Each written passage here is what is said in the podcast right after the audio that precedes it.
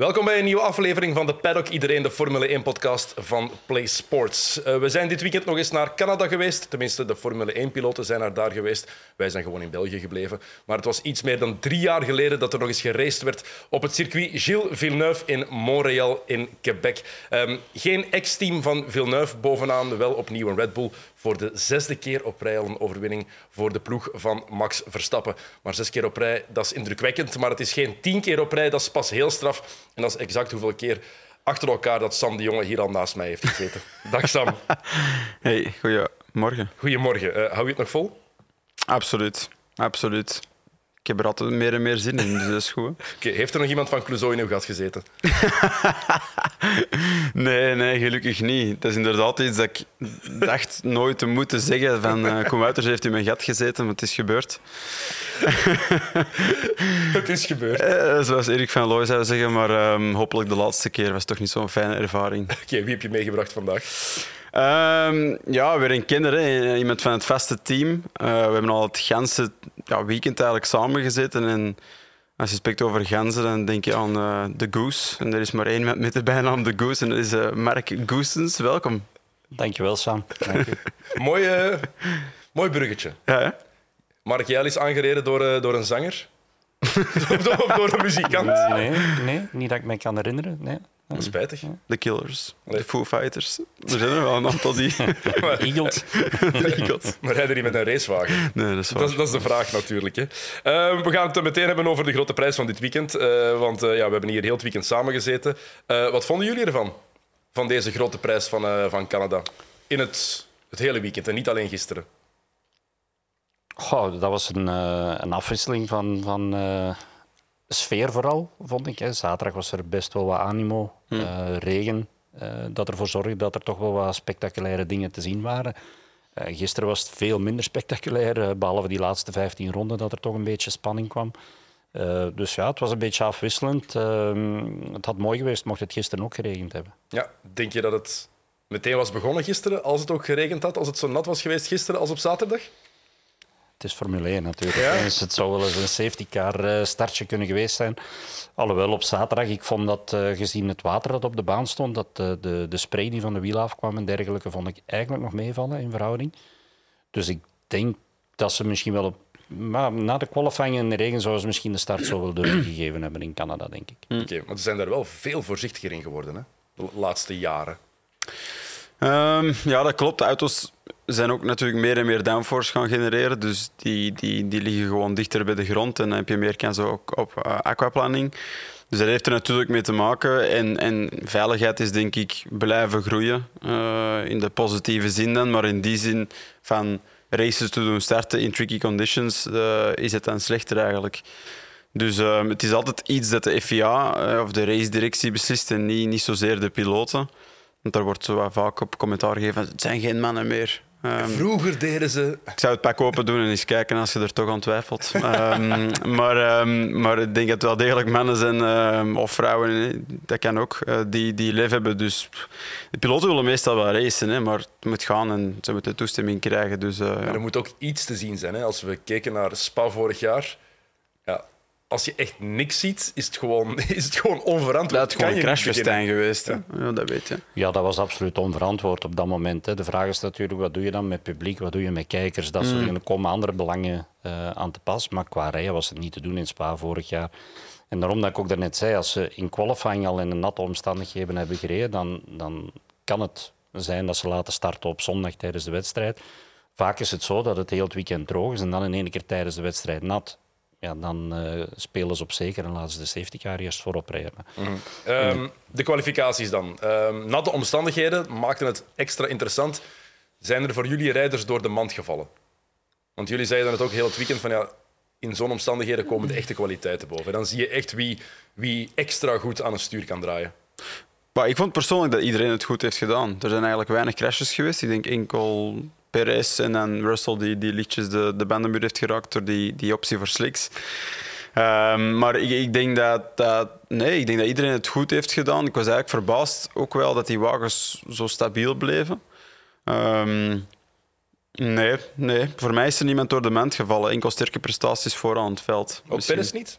Mag, mag je niet meer verwachten van iemand die toch op die, op die wolk leeft al een paar weken aan een stuk en die duidelijk een van de betere wagens heeft. Maar als je iemand moet noemen, is het Perez. Hè? Maar, maar ik denk inderdaad, zoals Sam ook al zegt, als je in dat soort omstandigheden, dan ga je meer kijken naar de, de, degene die meestal achteraan zitten, van wie kan zich wel manifesteren, wie kan wel een goed resultaat neerzetten, eerder dan andersom. Eh, je gaat niet zo zeer op zoek naar tegenvallende resultaten, tenzij iemand effectief eraf gaat of zwaar crasht.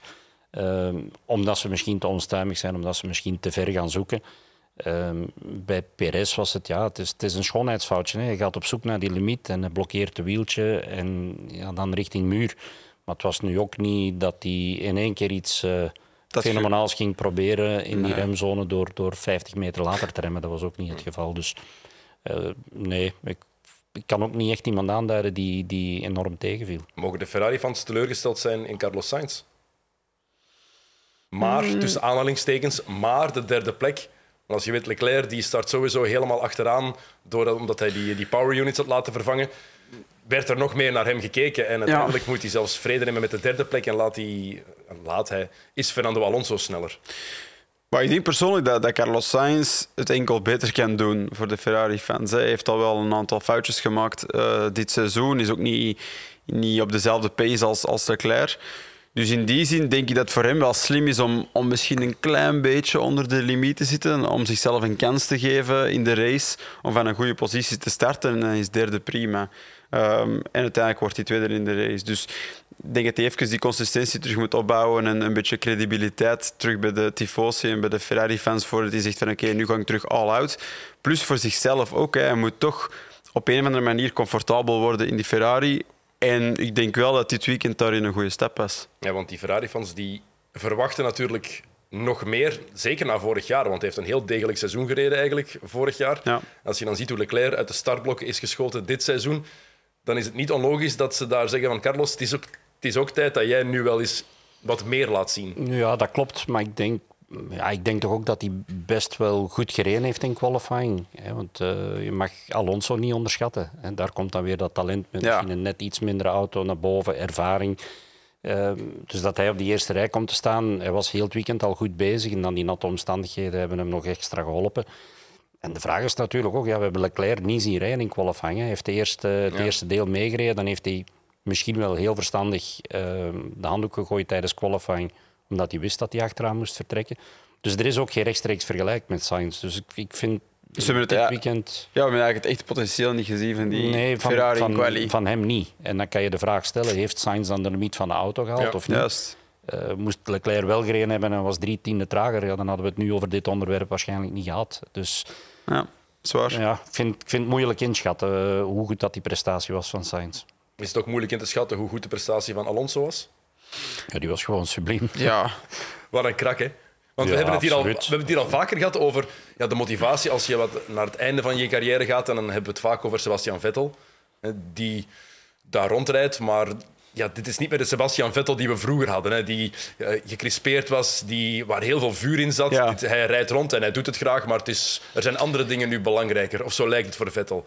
Bij Alonso is het enige wat telt nog altijd zo snel mogelijk gaan. Hè. Ja, maar ik denk als Vettel in die Alpine zou zitten op dit moment, dat hij misschien ook wel die, die drive zou hebben om te zeggen van, dat moet kunnen. Eh, hij weet gewoon met die Aston op dit moment is er gewoon ja, niks aan te vangen, Hmm. bij wijze van spreken. maar dan heeft hij dat nodig. Dan heeft hij dat nodig om te voelen dat het kan, om het uiteindelijk ook te doen. Allee, hij, heeft, hij heeft dat nodig om zichzelf te motiveren, eigenlijk. Hè? Vettel. Ja, en Dat is, dat, en dat is natuurlijk dat is het onderdeel waar ik me dan vragen bij stel. Moeten die piloten die dat nodig hebben van een auto, moeten die nog in de Formule 1 zitten? Want puur kwalitatief, duidelijk wel. Vettel kan nog mee. Is trouwens al een best, best goed seizoen bezig, zeker in vergelijking met Stroll. Maar moet je niet gewoon vanuit jezelf intrinsieke motivatie hebben? Want kijk naar En dat is natuurlijk op jonge leeftijd, wanneer je alles wil bewijzen. Kijk naar Alonso bij McLaren. Die auto ging ook niet vooruit. En je hoorde de frustratie constant. Je zag die ook gewoon in elk interview dat hij gaf. Zijn lichaamstaal was heel duidelijk. Die liep daar super gefrustreerd rond omdat hij vooruit wou. En dat gevoel heb ik bij Vettel niet. Nee, maar ik denk toch dat het nog moeilijker is om die... Om die ik denk dat hij de motivatie wel nog heeft. Oké. Ehm, voor een stuk toch. Ja. Maar ik denk dat hij er zich ook wel bij neerlegt dat die auto het niet kan. Anderzijds, hij heeft ook geen Ocon naast zich om, om zich aan op te trekken. Want ik bedoel, al- we spreken altijd over Alonso, maar, maar Ocon doet eigenlijk best wel iets goeds Ja, ja, ja. Met, die, eh, met die Alpine. Ja. En als je dan ziet wat dat Stroll doet in die Aston Martin naast Vettel, ja, daar kan je je niet aan optrekken. Dus ik denk dat er een, een aantal redenen zijn waarom dat iets al dan niet zichtbaar is. Maar Ja. ja, mentaliteit is ook verschillend. Hè. Vettel is geen Alonso. Eh, Van Alonso weten we dat hij dat hij er altijd voor gaat. En, en met eender welke auto. Dat maakt het wel plezant dat Alonso dan toch nog altijd in de Formule 1 is. Hè? We hebben het al ook al vaker gehad over jonge gasten die een kans moeten krijgen. Tuurlijk. Dat de oudjes, tussen aanhalingstekens, er misschien dan uit moeten. Maar als je ziet met hoeveel goesting die nog rondrijdt en hoeveel kwaliteit daar nog in zit, hebben we eigenlijk geen recht van spreken op dat vlak. Nee, het is inderdaad dubbel. Hè. Ergens wil je daar zo het vuur zien bij de jonge generatie die nog alles te bewijzen heeft. Eh, eerste polepositie, eerste Grand Prix win, eerste punten überhaupt. Ehm, en dan hopen op ooit een titel. Dus dat is leuk om dat vuur te zien branden. Langs de andere kant heb je die oudere generatie, zoals Alonso, die dan terugkomen naar de Formule 1 en die ook niets te verliezen hebben. Die, kunnen eigenlijk gewoon, die zijn er eigenlijk gewoon om te spelen op een professionele manier. Dus die durven ook veel meer in uitspraken, wat ze doen met beslissingen in races en in quali. Dus dat zorgt in, in de hele gecontroleerde omgeving met Formule 1 is misschien nog wel een beetje voor leut, om het zo te zeggen. En dat is, dat is op zich goed. Eh, nog een paar anderen die het goed gedaan hebben, die boven zichzelf uitgestegen zijn. En dan denk ik in de eerste plaats aan Mick Schumacher. Heel goed weekend gehad in Ja. eh, Canada. Hè. Onder de druk waar dat hij onder staat, heeft hij volgens mij heel goed gepresteerd. Hij heeft natuurlijk tegenslag gehad in de wedstrijd dat die auto het niet volhoudt. Ehm, maar ik denk dat dit de eerste keer is dat Schumacher eh, op dit niveau laat zien waar dat Zo staat. opvalt. Ja, absoluut. Ja. Ja. Ja, want hij heeft dan die pech op zondag. Dat Ja. Dat is echt, dat is, dat is, maar dat is jammer voor hem als je zo'n weekend hebt, zoals Mark zegt. Hij zit zo Super jammer. flow. Ja, hij zei iets van: eh, het is zoals een, ehm, een cake bakken, maar zonder de frosting erop. Inderdaad, een cake zonder die frosting is inderdaad ook, ook niet echt heel, heel, heel goed. Dus je snapt zo wel ergens, zo, ah, die voldoening is niet helemaal volmaakt geweest. Maar toch geloof ik dat, dat hij er genoeg uit kan halen. Eh, het, het is iets anders dan een fout maken op zondag. Eigenlijk is dat erger. Ook al heb je dan zelf het in handen, nu is het gewoon een externe factor. Het heeft niet met zijn kwaliteiten te maken. Hij heeft niet te veel risico genomen, dus hij moet niet aan zichzelf twijfelen. Hij kan dat gevoel van zaterdag meenemen. En wat trouwens ook wel, vond ik wel ergens opvallend is om te zien, zijn vader was ook extreem goed in de regen. En dat was het eerste moment dat ik dacht, ah, dat is, zo'n tikkeltje Schumacher-genen. Eh, dat we misschien ervoor nog niet echt hebben zien bovenkomen, maar dit was toch wel duidelijk een, ja, een zeer goede prestatie. Ja, ook naast Magnussen. laten zien dat hij... Ja. Ja, inderdaad. We, we hebben het altijd over die andere haas, hè, bij wijze van spreken. Ja. Die staat er geregeld. Maar nu, nu in deze extreme omstandigheden kan je echt laten zien als rijder wat dat je waard bent. En ja, ik vond het heel mooi wat dat hij deed eh, eh, in qualifying. Want ja, ze zaten dicht bij elkaar. En dat was Misschien ook- Misschien wel de eerste keer. Ja, misschien ook voor, voor Schumacher wel die bevestiging die hij ook nodig had ergens. Na een paar moeizame weken na kritiek van Gunther Steiner, die daar blijkbaar voor de vingers is getikt door de baas bij Ferrari. Zo, ja. Ja, blijkbaar moet hij eh, zich wat meer koest houden tegen, Ja. tegen Schumi junior. De brand, de brand Schumacher, de naam Schumacher moet natuurlijk zijn waarde behouden. En eh Gunther Steiner is toch een veel bekeken figuur. Ja, zeker ja, eh, Drive to Survive. Ergens moet je die vrij laten in wie hij is. Hè. Ik bedoel, dat is Gunther Steiner, dat is ook ergens de credibiliteit van, van die persoon. Ja, ik denk dat Ferrari niet te hard moet panikeren op dat vlak. Nee, dat denk ik ook niet. Maar, maar het, is, het is wel mooi voor, voor Schumacher om, om te zien dat hij daaraan kan weerstaan. Al de chaos die er rond gebeurt, houdt hij zich niet mee bezig. En, en hij is gewoon ja, uit op resultaat, net zoals alle anderen. En het is, nu laat hij zien dat het niet alleen maar door zijn naam is dat hij, dat hij in de Formule 1 zit. Ik vind ook dat hij een hele rustige indruk altijd geeft. Poised, zoals ze dat eh, in, in het Engels zo mooi zeggen. Er is heel veel maturiteit in hoe hij zich gedraagt voor een jonge gast die nog altijd maar in zijn tweede jaar in de Formule 1 zit. Als je dat dan vergelijkt met een Tsunoda, dat is een tik in de tijdbom. Als je dan hoort praten met zijn team, dat is, allee, het ploft soms langs alle kanten. Schumacher, die, ja, is dat opvoeding? Is dat door de dingen die hij van zijn- van zijn pa gezien heeft? Is dat zijn natuur? Het kan een combinatie van alles samen zijn natuurlijk. Ik denk dat het ook niet makkelijk is om met zo'n naam te moeten leven. Sowieso niet. Als je ziet wat dat pa en onkel allemaal gepresteerd hebben in de autosport, hè, je, bent, je wordt al bekeken. Hè, op een bepaald moment van gaat hij het ook kunnen. kan gaat hij bijna niet kunnen. anders, ja. Ja, ik, het zou, het zou ja, niet passend zijn, ook niet moest hij heel turbulent door de paddock eh, Ja. eh, heen lopen, denk ik. Eh, dus het is, het is een beetje ja. Uh, ik heb zo ooit nog mensen gekend hè, die, die een belangrijke of een grote naam hadden en die ook liever onder de radar bleven, omdat ze niet zeker waren van kunnen we wel hmm. de verwachtingen inlossen. En, en, maar ik denk dat hij heel goed met zijn job bezig is en dat heeft hij dit weekend laten zien. Zeker als je zoon bent van een van de allergrootste ooit. Kijk naar Axel Merks. Mm. Zoon van Eddie Merks, dat was ja, ook minder goed dan de vader. Niet, niet onlogisch als zijn vader de beste aller tijden is. Maar dat zorgt voor zoveel druk om dan, zeker als je in dezelfde sport gaat, en in het geval van, van Mick Schumacher, ja, ook nog... Mhm. Het klinkt onnozel, maar in, in de autosport telt dat, dat diezelfde initialen. Dat doet altijd nog een extra belletje rinkelen. Bij Axel hebben we er niks van gemerkt. Oh, is de eerste man? Maar ik denk, het klopt wel, hè, want het gebeurt in, in heel veel sporten dat ze er altijd maar van uitgaan. Maar ja, het is de zoon van, dus het zal allemaal wel lukken. Everts was net hetzelfde, hè, met Harry, Stefan en nu Liam. Er wordt sowieso verwacht dat hij dat het gewoon maar gaat doen. Dat is niet, het is niet zo voor de hand liggend om dat allemaal nee. in perfectie uit te voeren. Ik denk wel inderdaad, die houding dat hij heeft en hoe hij zich beweegt door de paddock, dat dat toch een stuk opvoeding is. Schumacher, Michael Schumacher dan was zelf een heel trotse rijder en persoon. Dus ik denk dat hij wel op zo'n gedecideerde manier is opgevoed van allez, als je in de Formule 1 geraakt, dan gaat je ook wel gedragen. En als je hem een beetje vergelijkt met, met andere piloten in de paddock, vind ik hem een beetje een Carlos Sainz-figuur. Slim, uh, gaat niet zweven. En dat is iemand dat wat meer tijd nodig heeft, maar die kan zijn eigen wel craften naar uiteindelijk een piloot te zijn die heel competitief is. Dat zal nooit een Verstappen zijn of iemand of een Alonso met echt een rauw, rauw talent. Maar je ziet dat je er zo kan komen. Hè. Uh, kijk naar Sainz, hij rijdt voor Ferrari, doet het op zich goed. Dus ja, ik denk dat Mick Schumacher eh, eerder van, uh, ja, bij die categorie hoort. En bij Ferrari geloven ze blijkbaar ook nog altijd echt in Mick Schumacher. Denk je dat ze die effectief nog in hun team willen? Als rijder? Ja, voor de naam sowieso. Commercieel zou het geniaal zijn. Ja. Ja, maar ik denk dat ze bij Ferrari ook daardoor kunnen kijken als ze ook naar het sportieve gaan zien. En, en ik denk dat hij daar ook wel een rol van betekenis kan spelen. Maar eh, dat weet hij pas als die in een Ferrari zit. Hoe snel dat hij effectief is. En, en ja, misschien is hij wel, misschien is hij wel beter dan Sainz. Weet het niet.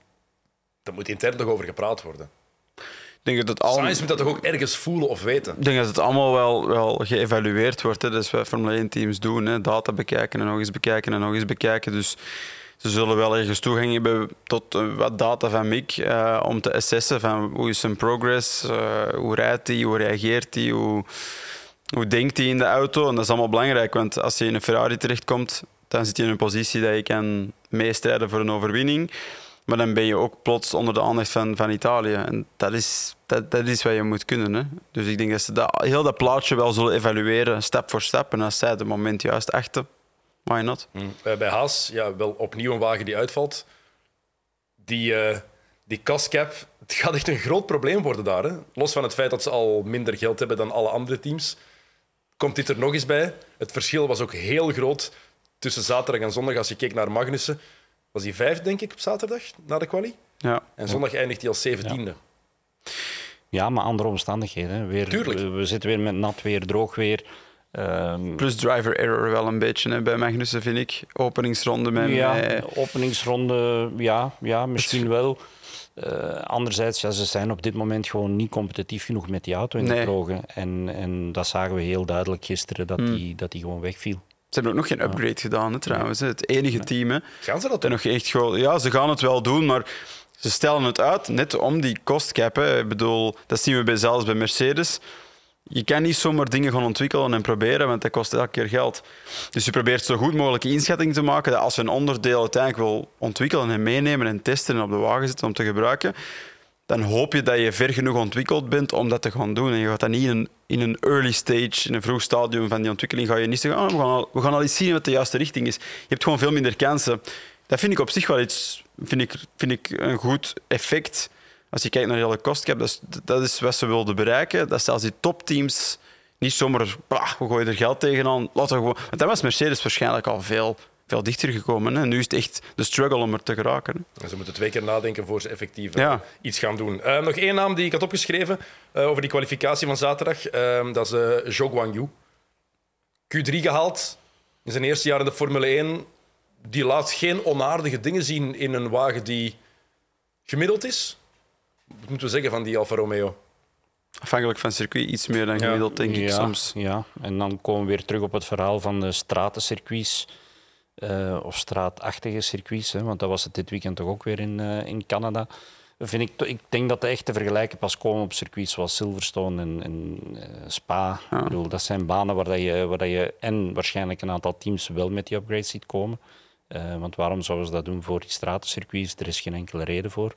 Ehm, maar inderdaad, ik denk dat zijn kwalificatie was gisteren, of zaterdag was, was zeer goed. Ehm, ja, en ik zie hem toch op regelmatige basis goede dingen doen. Dus ik vind wel dat hij zijn plek verdient.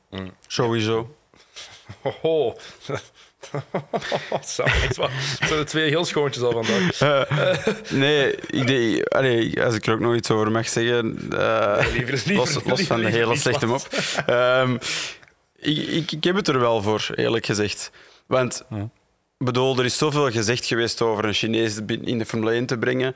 En denk dat de verwachting daarvan, of bijna misschien de hoop van mensen van oh, het typische geld en die markt moet er ook zijn. En die, moet in- en die piloot dan grandioos falen. En dat is absoluut niet het geval. Ze hebben natuurlijk ook niet zomaar iemand gekozen. Dat was iemand die in Formule 2 al goed presteerde. Dus ik vind dat hij het knap doet. Uiteindelijk zit hij naast een Bottas. Iemand die al die jaren naast de snelste of de beste of de meest complete, hoe je, dat je het ook wilt noemen, eh piloot in de Formule 1 heeft gereden naast Hamilton. Dus hey, Bottas zit op zijn beste moment in zijn carrière het meest compleet.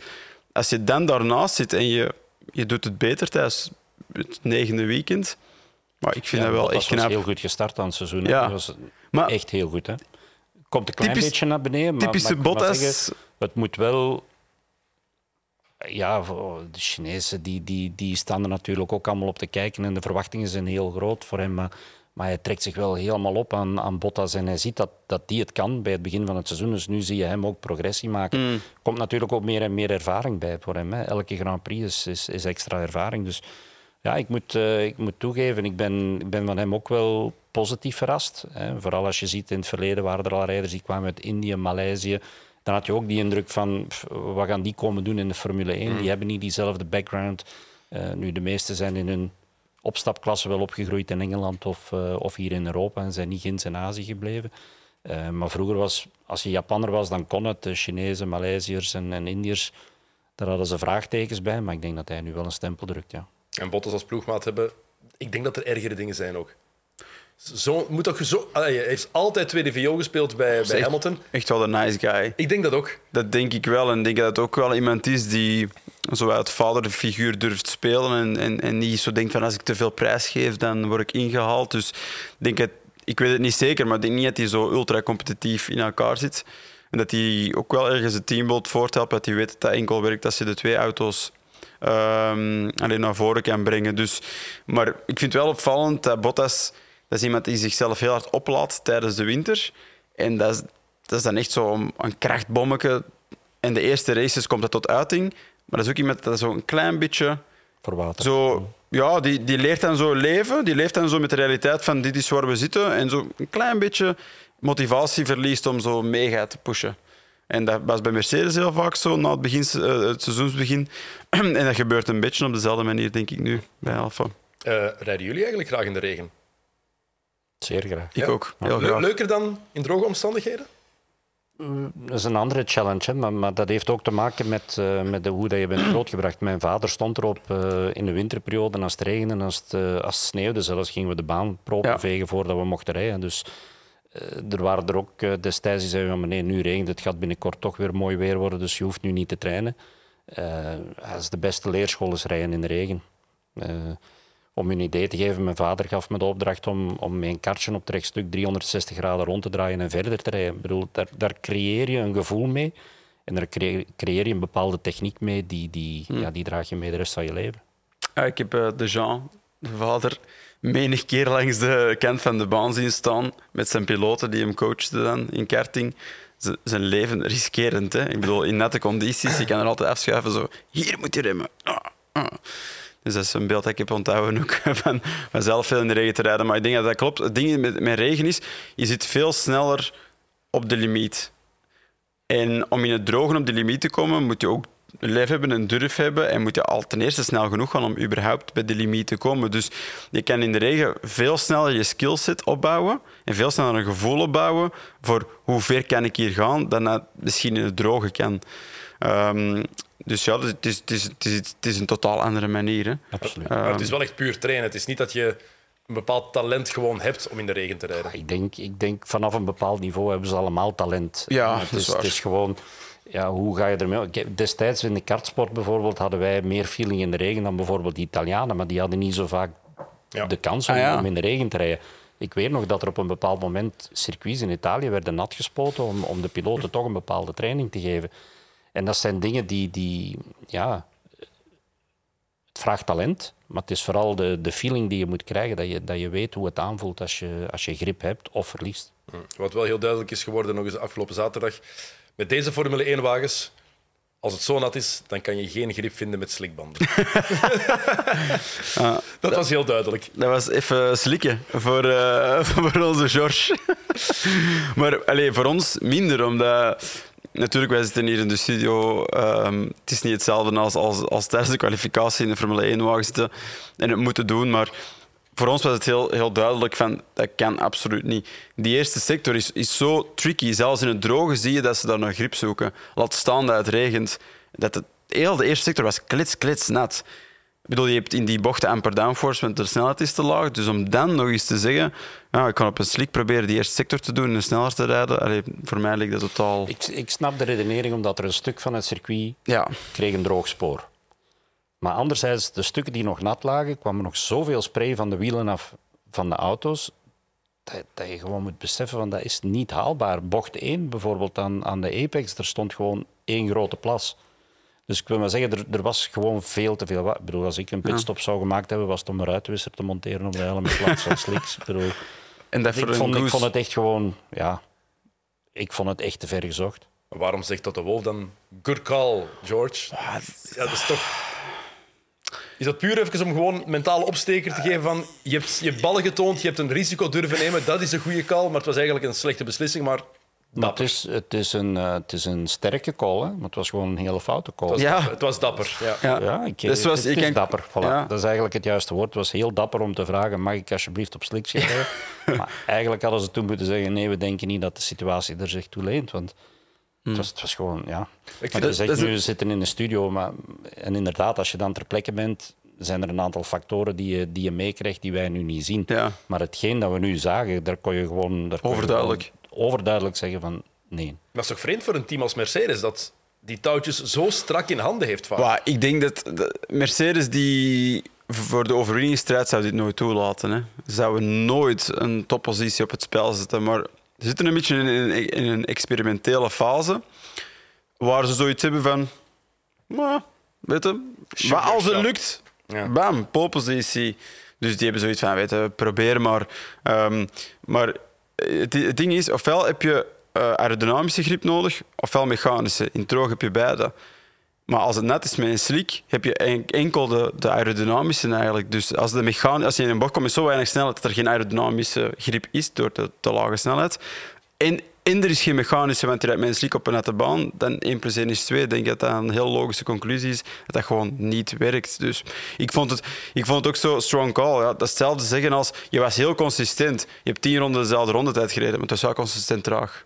Ja, dat is ook niet goed. Hè? Ik vond die radioboodschap van Russell wel opvallend, maar op een heel positieve manier. Van, ja, ik heb niks met vierde, vijfde of zesde worden. Die mens die gaat echt niet veel geduld hebben om wereldkampioen te worden. Hè. Als zijn auto iets competitiever wordt, die gaat niet gewoon à la Bottas rustig naast Hamilton staan en zeggen: Doe maar, Lewis. Nee. No way in hell dat hij dat gaat toelaten. Hè. Nee, en dat, dat klopt ook. Het siert hem dat hij die gedrevenheid heeft, maar je moet die hebben op de juiste momenten. En dit was gewoon een heel fout Ja. moment. Ik, ik, ik, ik begrijp het nog altijd niet. Nee, Echt niet. nee, nee. Wat als, wat als Hamilton er volgend jaar mee stopt? Hm. Wat doen ze bij Mercedes? Zoeken ze dan een, een sterke andere piloot?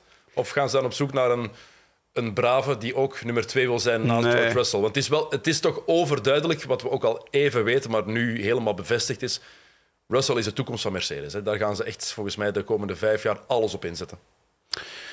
Ja, maar ik denk niet dat ze nu zo vroeg in dat proces al zouden kiezen voor, voor een, een tweede viool. Ik denk dat, dat ik denk het is net goed dat Hamilton er nog in zit. En, en hopelijk voor George Russell blijft hij er nog in. Want dat, dat is de benchmark. zal altijd de benchmark zijn. En ja, als hij zich daar dan kan optrekken, daar nog een stuk van kan leren. Want oké, je hebt het, het, het, het, intrinsieke talent van George Russell en de ambitie enzovoort. Dat heeft hij van zichzelf, daar heeft hij Hamilton niet voor nodig.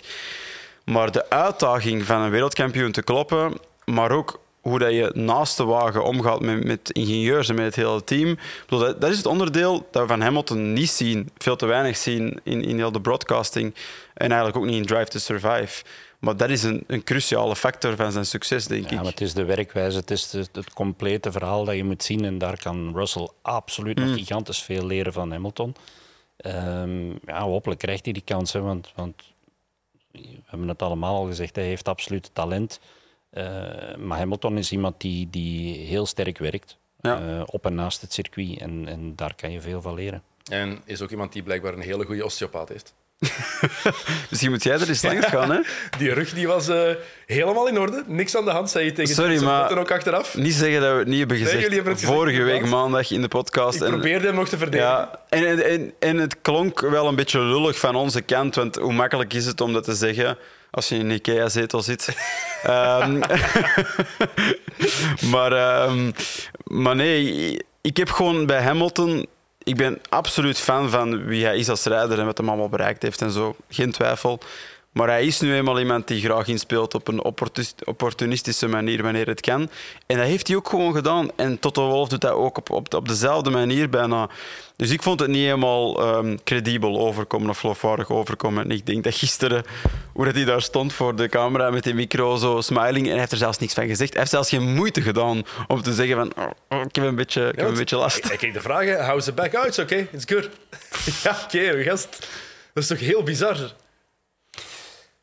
Ja, ik weet het. In een week tijd? Ja, ik weet het, maar we, we kennen hem ondertussen. Hè. Hij heeft een, uh, heeft een bepaald uh, showgehalte dat hij meedraagt. En nu moet je wel opletten, Baku is niet hetzelfde dan, dan nee. het circuit in Montreal. Hè. Dus het zal geen ook wel, wel erger, steviger geweest zijn. Zeker met dat gigantische rechte stuk in Baku. Het was de meest extreme versie van. ja. Absoluut. En, en dan moet je wel zeggen van oké, hij zal het kinder wel gevoeld hebben en nu niet. Maar inderdaad, hij, hij brengt het op een, op een bepaalde manier waar je denkt van ja, oké, moet dit nu maar... uh, dat is zijn persoonlijkheid. Ja. Uh, we hebben wel inderdaad minder gehoord van uh, dat stuiteren. Nochtans, zijn er maatregelen of gaan er maatregelen, maatregelen getroffen worden uh, je hebt ze in de studio hier kort kunnen uitleggen, Sam. Je had daar denk ik 35 seconden voor. nu heb je de tijd van de wereld. Nu heb je de tijd van de wereld. Wat gaat ja. de, de FIA, de FIA, wat gaan ze allemaal proberen ja. doorvoeren? Maar het is een beetje een complex verhaal en ik ben natuurlijk geen ingenieur. Ik zal het op, op de manier uitleggen dat, dat ik het begrijp en, en, wat er duidelijk is gecommuniceerd.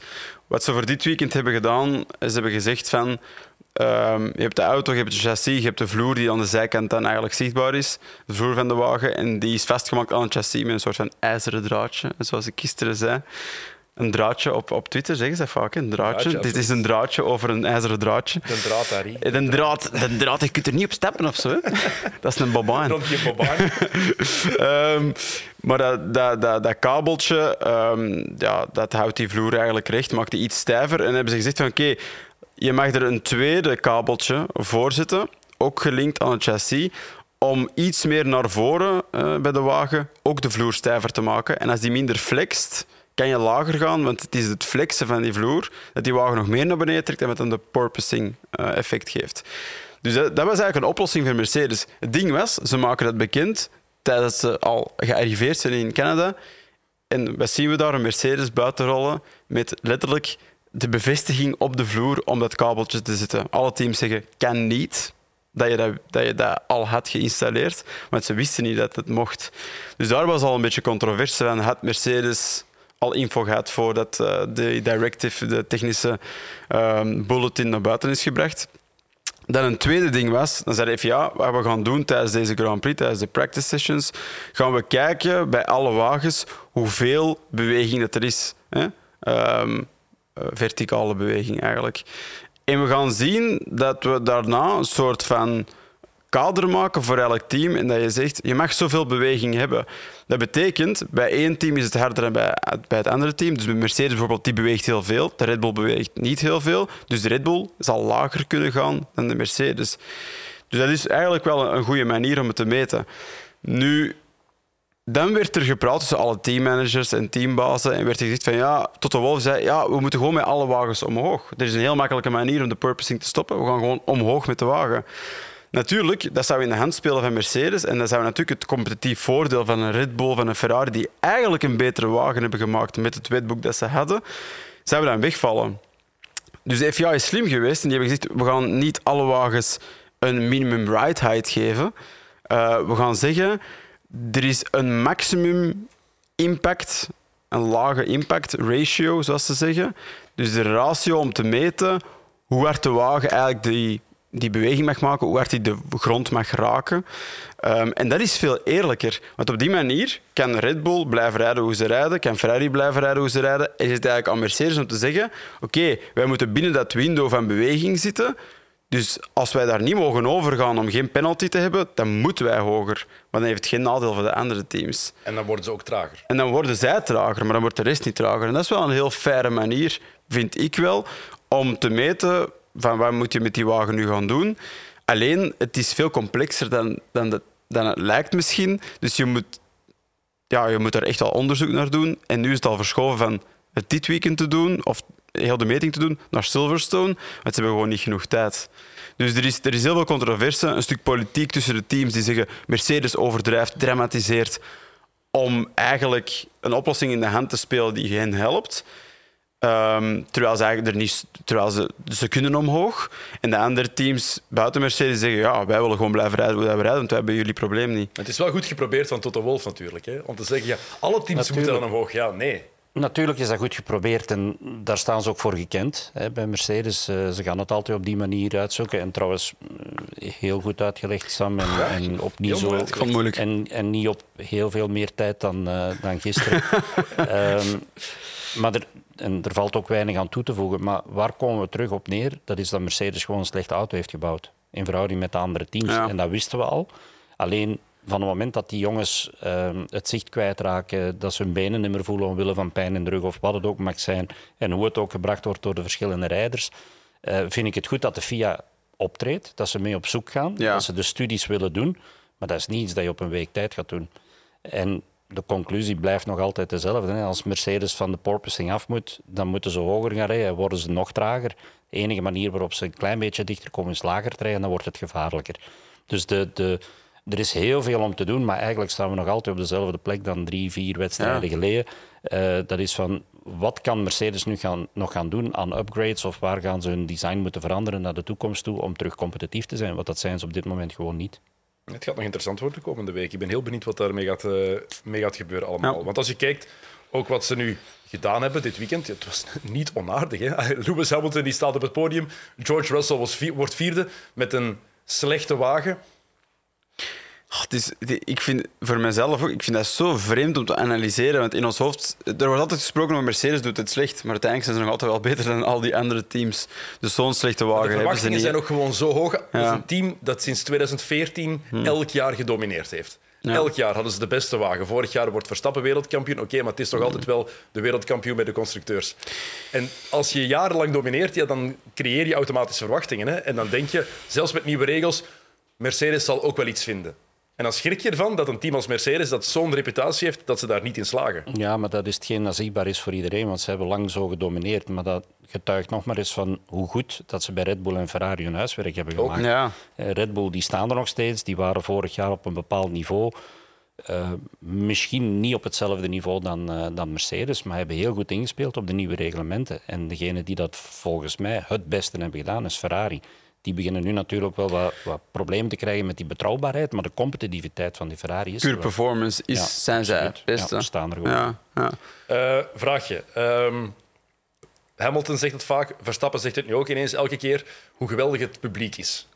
ja. Als je in een auto rijdt die 340 per uur gaat, die belachelijk veel lawaai maakt, hoe hard voel je dat publiek? Hoe hard hoor je dat?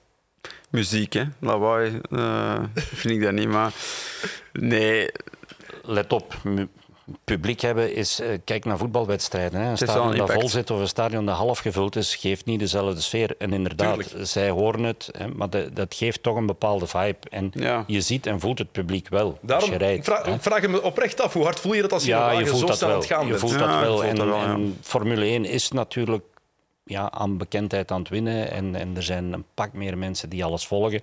Eh, wil dat nu zeggen dat elke keer er een micro aan staat dat je de mensen moet bedanken om te komen? Daar ben ik ook niet echt van overtuigd. Hè, want ze beginnen het allemaal te doen. Dat was trouwens hetgeen waar dat Verstappen nog eh, verschillend was met, met, met Hamilton bijvoorbeeld. Persoonlijkheid, ja.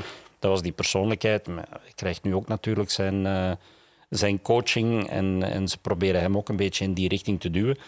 Ehm, maar je voelt het wel. De vibe, eh, de vibe van een goed gevuld huis is, eh, Ja. is merkbaar. Wij zaten vorig weekend in eh Brands Edge met de, met de Euro NASCAR.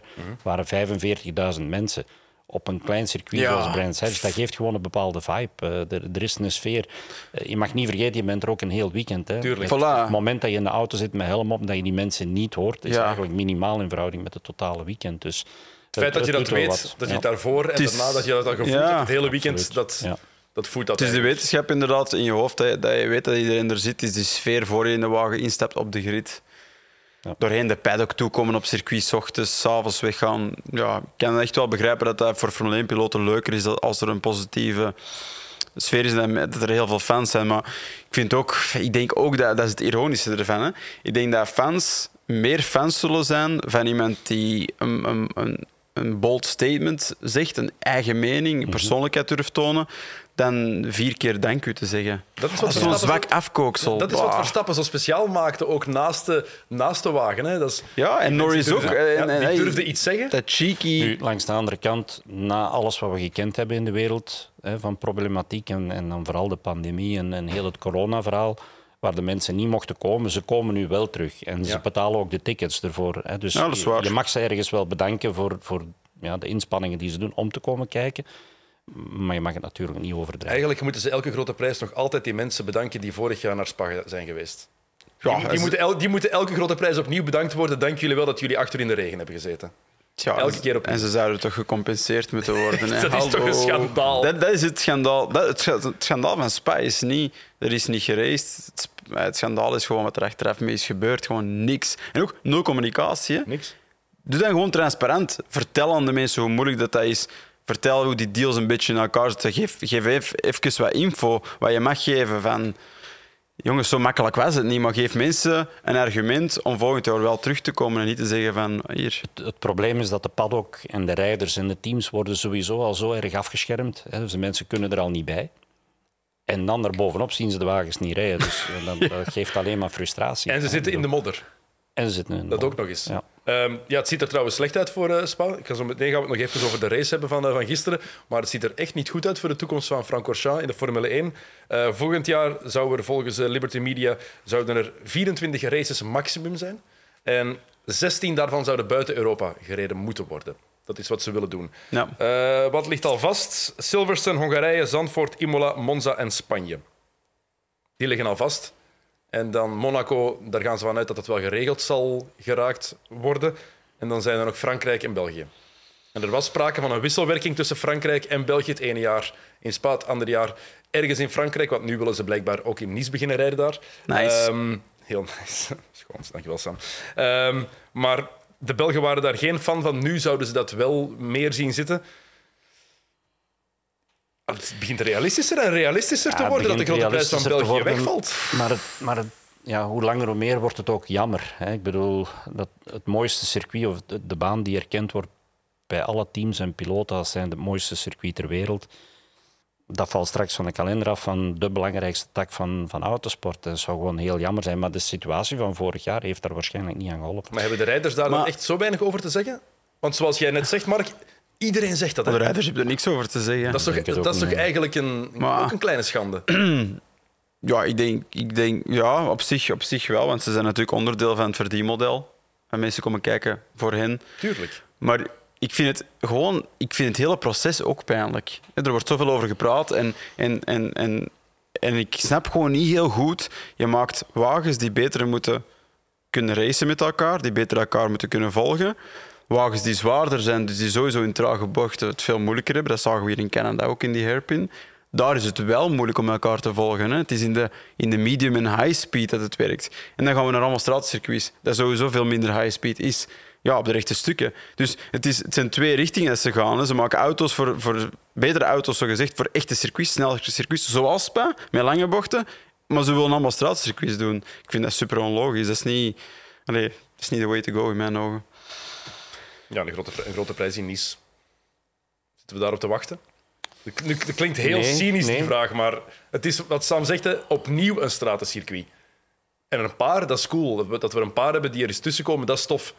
Maar het moet niet allemaal zo Ik denk dat ze binnenkort met Formule 1 ook op ovalen gaan rijden. Ja. Het is gewoon nieuw management. eh, mensen die een andere background hebben, die, die naar andere sporten kijken om te zien hoe het daar moet. Ehm, ja, ik, eh, ik snap het niet goed, want eh, er, er zijn gewoon een aantal tradities die ze moeten proberen in ere te houden. En, en dat zijn ze op dit moment niet aan het doen, om, omwille van verschillende commerciële redenen waarschijnlijk. Ehm, maar hoe enthousiast dat de mensen nu Formule 1 aan het pimpen zijn, hè, de, de fans en, en iedereen buitenaf en, en de media. Eh, het zou straks wel eens andersom kunnen zijn, denk ik. Zeker als je kijkt naar bijvoorbeeld wat er gisteren gebeurd is. We hebben dan 15 rondjes spektakel gekregen. Tenminste, hebben we close racing gezien tussen Verstappen en Sainz.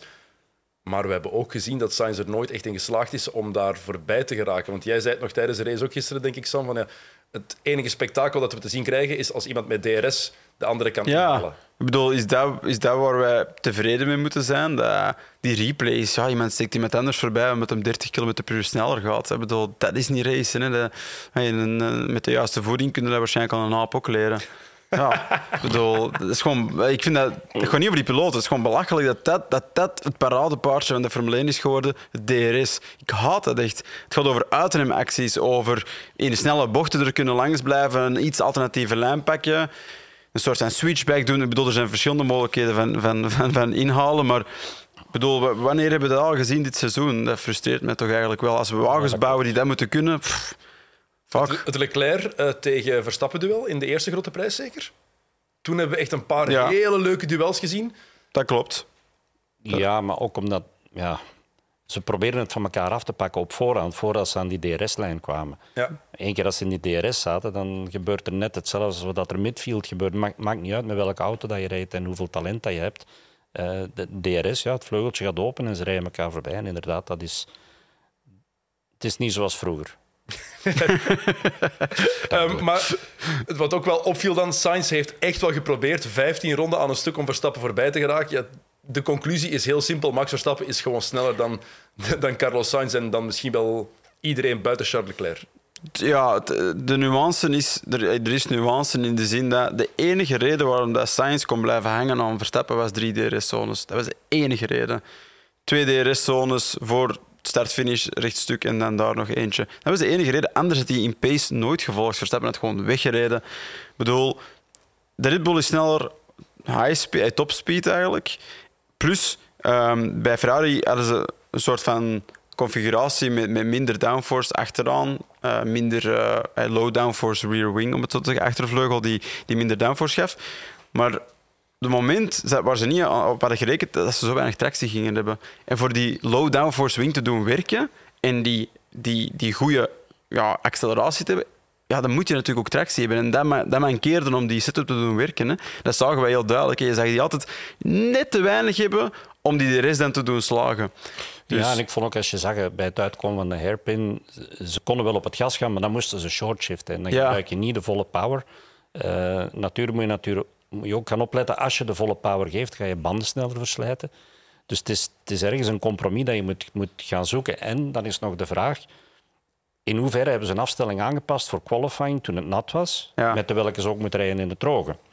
Ja, dus dat zou ook nog wel eens ergens een rol kunnen gaan spelen. Maar het was gewoon heel duidelijk, als pakket stond Red Bull gisteren op een niveau waar geen enkel ander team aan kon.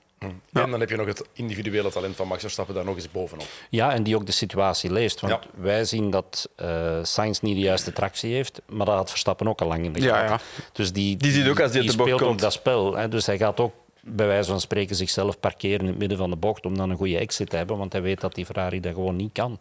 Ja, dat is interessant om nog wat dieper uit te leggen, hè, dat parkeren. wat dat eigenlijk is, wat je dan Ja. eigenlijk doet. Ja, wat, wat ga je doen? Je gaat zelf niet te veel risico nemen bij het insturen, niet te laat remmen. Je gaat alles mooi controleren, zodat je mooi bij die apex kan geraken. Aan de binnenkant van de bocht kunt komen en dan vlot op het gas kunt gaan. Want je weet dat de wagen achter jou niet vlot op het gas kan gaan. Ja, En je weet door vlot op het gas te gaan dat je bij wijze van spreken een bepaalde afstand gaat creëren. De enige manier voor Sainz om terug te komen is bij het remmen. Dan gaat hij dat gat dicht remmen. Verstappen op dat moment opnieuw gecontroleerd. Deze gaat een beetje meer effort doen. Het lukt weer niet. Komt niet goed bij die apex. Heeft nog slechtere tractie. Dus het is, het is gewoon een, een, een kat-en-muisspel op dat moment dat Verstappen gaat creëren. ja, Hij nou, gaat gewoon ja. iets vroeger remmen, iets rustiger de bocht in, om alles op alles te kunnen geven bij, bij Plus, die gaat een beetje het momentum eruit halen bij- bij Sainz. Hè. Ja, die zit geblokkeerd. Dus Die, die kan niet weg. Dus eigenlijk, als Sainz met genoeg rolsnelheid in die bocht zit, gaat Verstappen net iets onder de limiet rijden, dat, dat, dat Sainz bijna moet wachten. En dan is eigenlijk het ritme en de sequentie van die bocht is er dan uit. En dan klopt de timing niet meer. En dan is die exit slecht. Inderdaad, dat is een spel dat Verstappen natuurlijk na al die jaren... Een perfect gespeeld. Heeft hij perfect gespeeld. Ik denk inderdaad ook in zijn helm. Voor ons leek het van, oh, bijna, bijna. 14 ronden lang. Ik denk dat hij heel goed wist wat hij aan het doen was. En voor hem was Hij dat heeft gewoon... zich gewoon oh. twee ronden in de spiegels gekeken en Voilà, zich dan geen dat zorgen werkt. meer hoeven te maken. Dus, eh, maar dat is de reden waarom dat hij ook wereldkampioen is. Je hoorde ook achteraf dat hij zei van ja, ah, die laatste rondjes, Dat is leuk, hè? dat was fun. Dat zegt ook, dat zegt ook genoeg, hè? Ja, maar het was ook fun. Ja, sowieso. alleen, alleen, ik denk dat hij...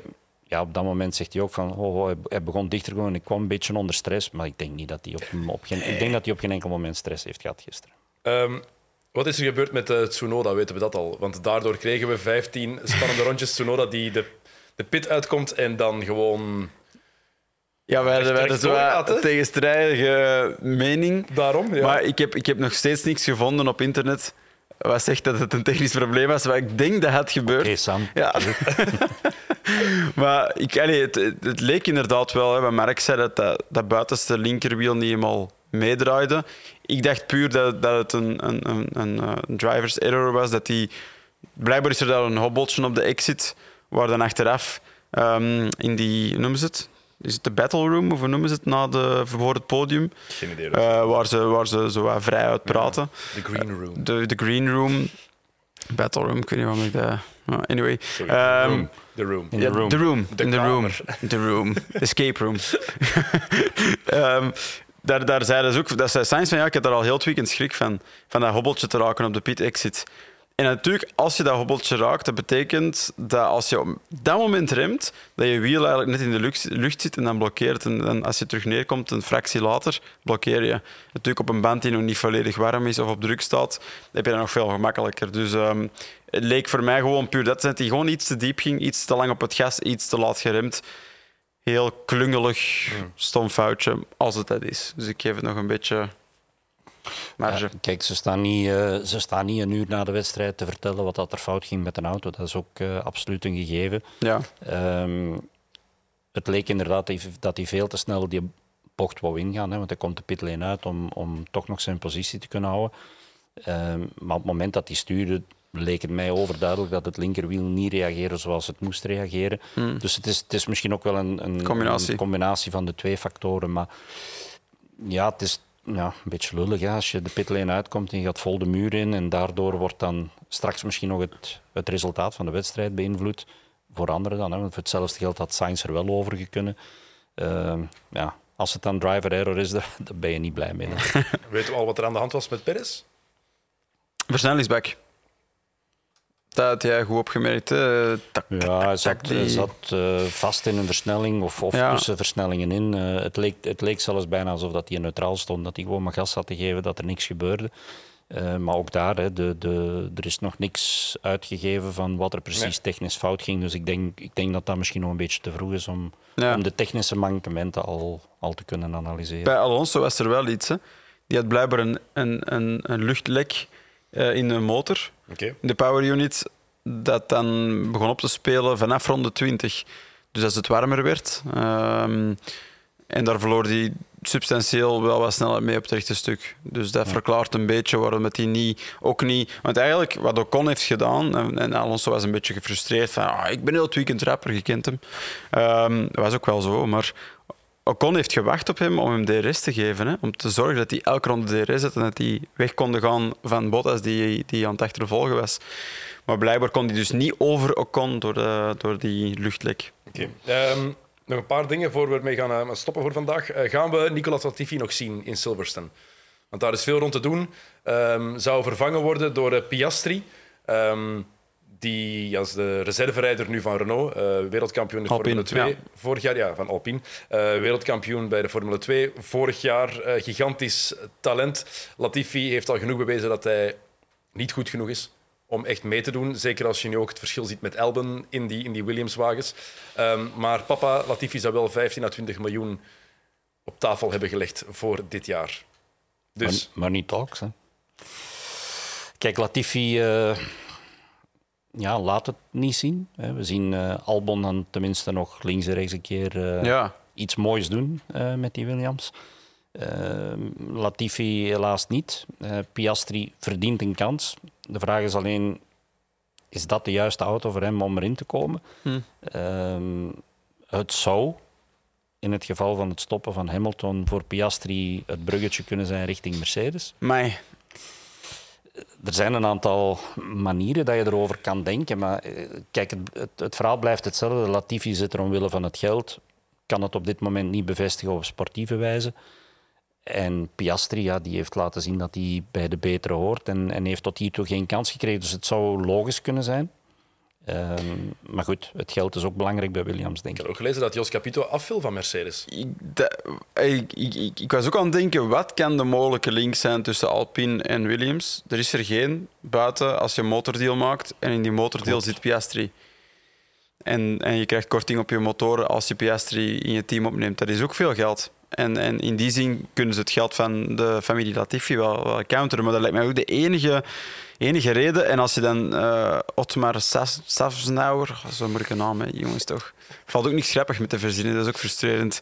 Maar als je die aan het woord hoorde en die zei van... De vraag was heel, heel rechtuit, rijdt Piastri volgend jaar Formule 1? Yes. Hey, dat, je, dat je dat zegt in een pressconference, dan moet je toch wel eh, dan moet het weten Dan natuurlijk. moet, je, dan moet er al iets besproken zijn. Ja. Ja.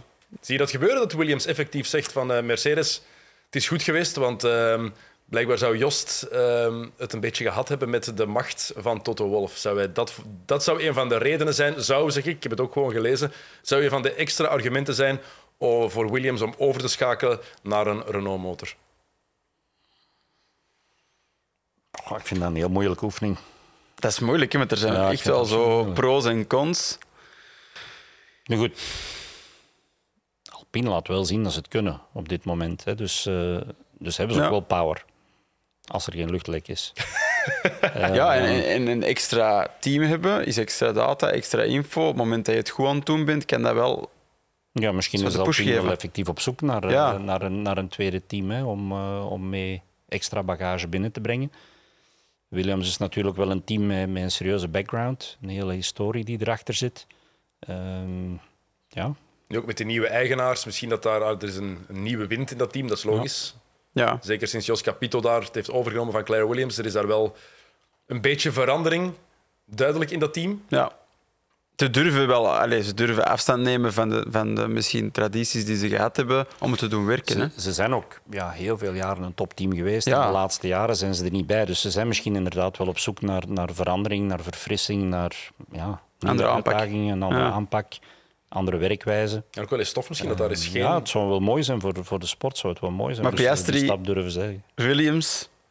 Williams. Ja, nee. Als dat Mercedes stopt, dan gaat hij natuurlijk niet Nee, naar niet naar Mercedes. hè. Dan wel een Alpine, maar daar zit, Ocon zit daar met een, een redelijk langdurig contract, zeker? Nog twee jaar? Als Alonso, Alonso gaat toch niet tot zijn, tot zijn 45ste blijven rijden? Of is dat de Tom Brady van de Formule 1? Die gaat blijven Nee, maar dan weet ik niet. Als je, met- als je straks met Piastri in, in het begin van zijn Formule 1-carrière samen met Ocon, dan weet ik niet waar dat uw nummer 1 rijder Nee, zit. nee. Ik denk dat ze allebei nog niet op het punt staan, staan om een rol van betekenis te kunnen, kunnen Als lead driver. zoals een Alonso dat nu Ja. doet. Plus Ocon is ook wel agressief met teamgenoten altijd geweest. Dus twee kimphanen Ja, bij dan gaat elkaar. het alleen maar erger worden. Want Ja, Piastri gaat ook zijn, zijn ding willen doen. Dus En bij Alonso doet hij dat niet, ook omdat hij volgens mij ook gewoon te veel respect heeft voor... Maar hij heeft het gedaan, hè, daar, die verdediging. Eh, Als je het vergelijkt met wat hij bij, bij Perez vroeger Ja, ja, ja. Racing Point, Natuurlijk, bij Alonso... toen, dat was echt wel van een totaal andere orde Ja. dan wat hij nu laat zien bij Alonso, in mijn ogen toch? ja, maar ik denk dat Alonso ja, ook nog altijd wel iets sterker voor de dag komt dan Ocon. Ik denk als ze, van het moment dat ze gelijk gaan strijden, dat ze dan misschien wel wat meer wrijving gaan krijgen, maar, maar dat is op deze moment nog niet. Ja. Als Ocon, zoals dit weekend, voor Alonso komt, dan is het inderdaad omdat er ergens een probleem is of een situatie met een safety car waar het strategisch misgaat of in de pits gaat het mis. Maar puur op snelheid zie ik Ocon nu nog niet een aanval plaatsen bij, bij Alonso. Ja, Maar ze zijn wel ambitieus bij Alpine, dat is duidelijk. Al jaren, hè. tenminste het Renault-project dat een Alpine is geworden. Ze wilden terug meedoen voor de overwinningen. Dat zit er nog niet echt in. Maar je ziet wel dat die voor de eerste keer, evolutie er ja, is. voor de eerste keer in, in die hele revival, die al tien jaar lijkt te duren, ehm, lijkt het te gaan werken. En ze zijn er en ze doen het goed, stap voor stap. Even nog kort de vergelijking dat we dat ook vermeld hebben met McLaren. Slecht weekend. Grijze muis. super slecht weekend. Bijna niet gezien. Heel slechte pitstop. Daar gaat het met, met Ricciardo en Norris samen binnenkwamen tijdens die virtual safety car. En dan bij Norris dan het wiel dat er niet op geraakte, denk ik. Ehm, het enige lichtpuntje is daar voor Danny Rick, die zijn sprong sinds Baku wel een beetje heeft gemaakt, denk ik. Ja, misschien heeft hij Is een, er terug, hè? een klik kunnen maken. Voilà. Ja, maar toch niet sterk genoeg om echt op te vallen. Nee, nee, tijdens niet met die heel- wagen. Tijdens heel de wedstrijd gisteren is er over hun niet gesproken Ah. geweest. We hebben Over geen, geen van beide McLaren's. Dus Enkel intern. eh, oké, hij zal misschien voor zichzelf wel ergens een sprongetje gemaakt Ja. hebben, maar niet in die zin dat iedereen het opmerkt. Oké, goed, we moeten afronden. Mark, dikke merci om eh, nog eens bij ons te zitten. Drie Ja, dagen vrij. Het is een merci. hele uitdaging, dat weten we, maar bedankt om het vol te houden. Dankjewel. Nu heb je twee weken rust. Oh, dank u. Sam, dikke merci. Eh, plezier. over twee weken is de grote prijs van Groot-Brittannië. Dan is het met Stijn de Weert. Die gaat er dan heel het weekend zitten. En die zal ook maandag voor het eerst in deze zetel, zetel zitten om eh, de paddock te doen. Ik ben dan aan het bekomen van Werchter. Het spijt me. Veel prioriteiten. Prioriteit. Het mag ook eens een keer. Het mag ook eens een keer. Dus eh, wat mij betreft tot over drie weken. Maar over twee weken is er een nieuwe aflevering van de Paddock. Dan is het met Stijn. Dus eh, mis die zeker niet. Bedankt voor het kijken eh, en voor het luisteren. En tot de volgende keer. Salut.